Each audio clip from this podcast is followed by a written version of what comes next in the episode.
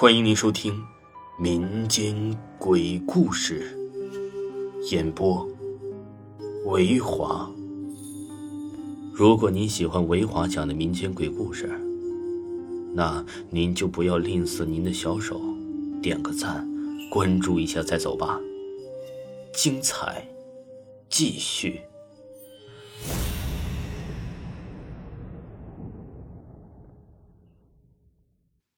冥婚。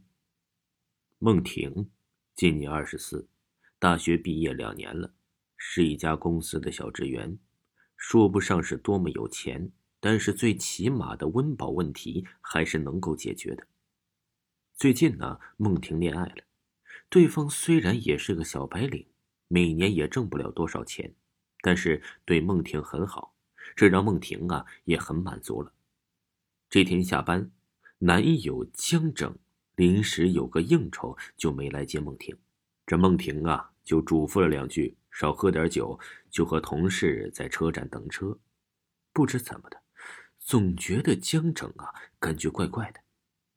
现在见面的次数啊越来越少，每次见面呢，看着自己就走神儿，问着他，他也是欲言又止，推说工作忙。同事听了呀，在一旁挤眉弄眼的说。他不会在外面有人了吧？孟婷刚想说什么，就突然听见电话声响起。喂，孟婷接起电话：“孟儿，是妈妈。”是妈妈来的电话，说家里有点事，让孟婷啊赶紧回去。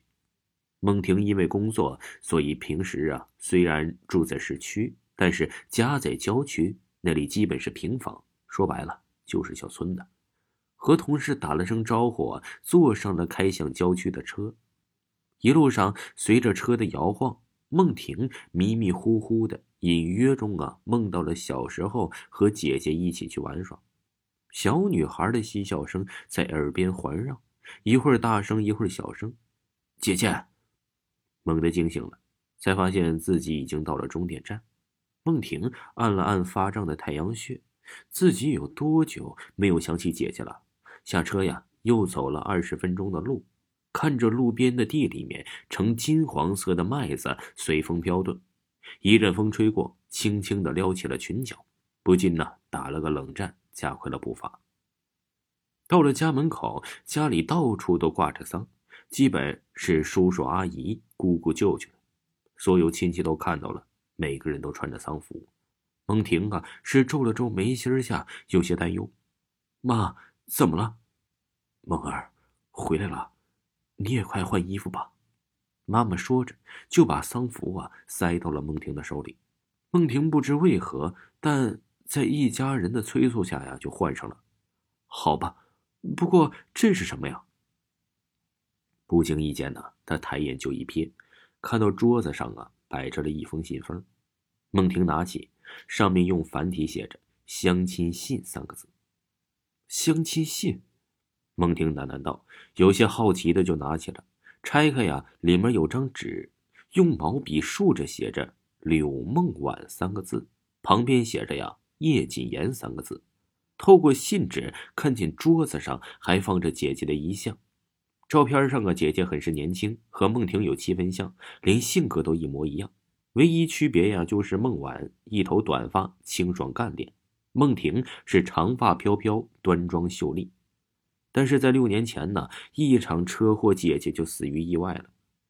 少女如花般的年纪就这样消逝，孟婷啊，九死一生的活了下来。那之后啊，孟婷许久未缓过来，关在两人的房间里几天没出来，再次出现的时候啊，便剪去了长发飘飘、齐耳短发的一路姐姐。如今看到姐姐遗像中啊，笑得这么灿烂。心脏收缩的一阵剧痛。孟婷悄悄闭开眼，刚开口说：“这。”母亲就接话道：“是你张阿姨说的，还未结婚的人死亡几年后，不可以通过灵媒在阴间举行婚礼。”孟婷皱眉，不赞同道：“妈，现在都什么时代了？那些封建迷信都是骗钱的，哪有什么鬼呀神呐？你怎么能信呢？简直！”孟婷有点生气，说着就要脱丧服，可母亲呢，却未想象中阻止，只是神色悲伤，淡淡开口：“哎，小梦死的早，年纪轻轻的，在下面呢，一个人也不知道好不好。有个伴侣，总应该让人放心点就算呢，图个心理安慰吧。母亲说着，拿出了一张照片，上面的人一袭西装革履，身形修长，容貌俊朗，比一些明星也毫不逊色。比那些好看的眉头啊，微微皱起，戴着眼镜却是说不出的锐利。金言，是你张阿姨亲戚家的孩子，死的时候啊，也才二十二岁，和小梦还是同一年。那家人我也见过了，不错的家庭条件，也是可怜呐。母亲越说越低落，好似一下子老了几岁。孟婷啊，一下子心软了。不只是母亲，自己不也是希望姐姐能够过得好吗？随即弯下腰抱住了母亲，却没看到那一瞬间，母亲呢张了张嘴，脸上表情复杂。第二天，孟婷请了假，随着母亲来到灵梅家，地方十分偏僻，山脚下一个不起眼的房子，海面的树啊是满山遍野，棵棵参天。明明是晴朗的天气，阳光却被树遮挡的是密不透风，让人觉得阴森至极。寒风吹过，孟婷不禁打了个冷颤。他们到那时啊，男方的家人已经到了，一家人站在门口，双方打了个招呼：“刘妈妈，不好意思啊，来晚了。”叶家人也客气说：“不晚不晚，我们也刚到。”谨言他弟弟也还没来到之类的，客套了两句，又绕着两个早亡的孩子的身上，低落悲伤就这样悄悄蔓延了。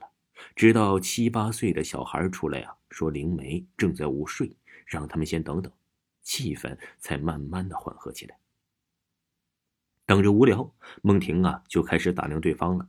看着穿着打扮、言行举止，像是个有文化的人，不应该相信这些。估计此刻呀，也是啊念此心切了吧。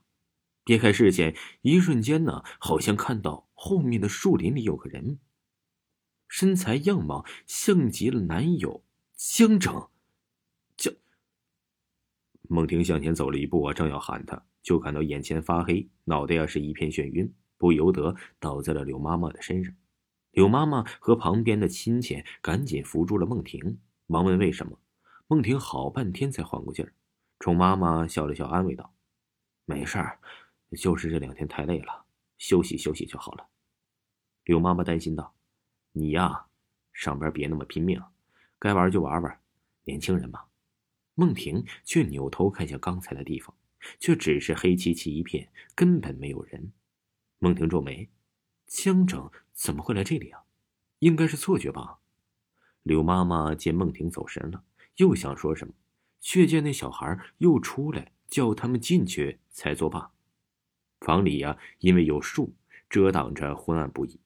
只有一只昏黄的灯泡吊在屋顶，一个至貌之年的老太太坐在床上，满脸皱纹，瞳孔隐隐发蓝，在他们身上每一个人呢都一一扫过，仿佛能看到他们的心底和所想，甚是凌厉。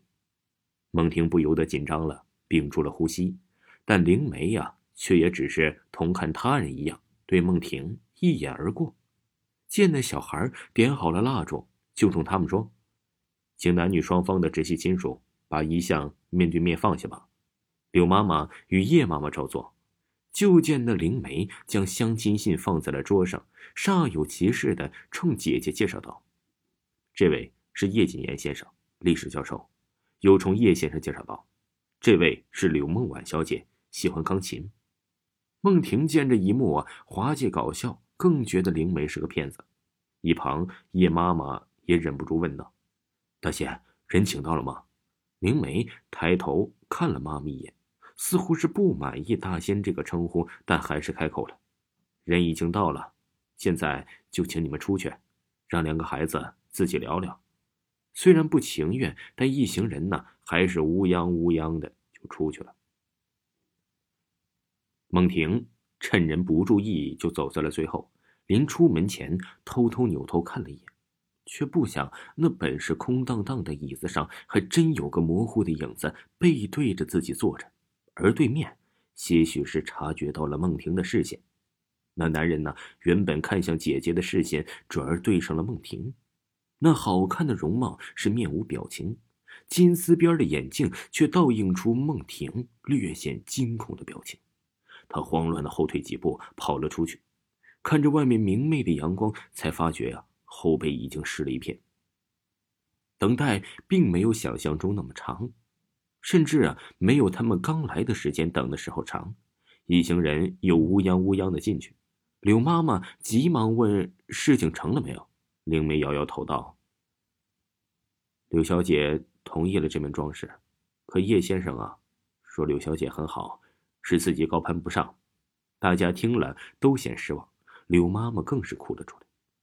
人散后，灵梅却单独叫了孟婷留下。屋里两人对坐，灵梅皱着眉头，死死的盯着孟婷良久，看得孟婷啊如坐针毡，浑身不自在。才开口：“你和你姐姐，长得真是一模一样啊！但是，他怎么就没看上她，却看上了你？”孟婷不解，皱眉道：“什么意思啊？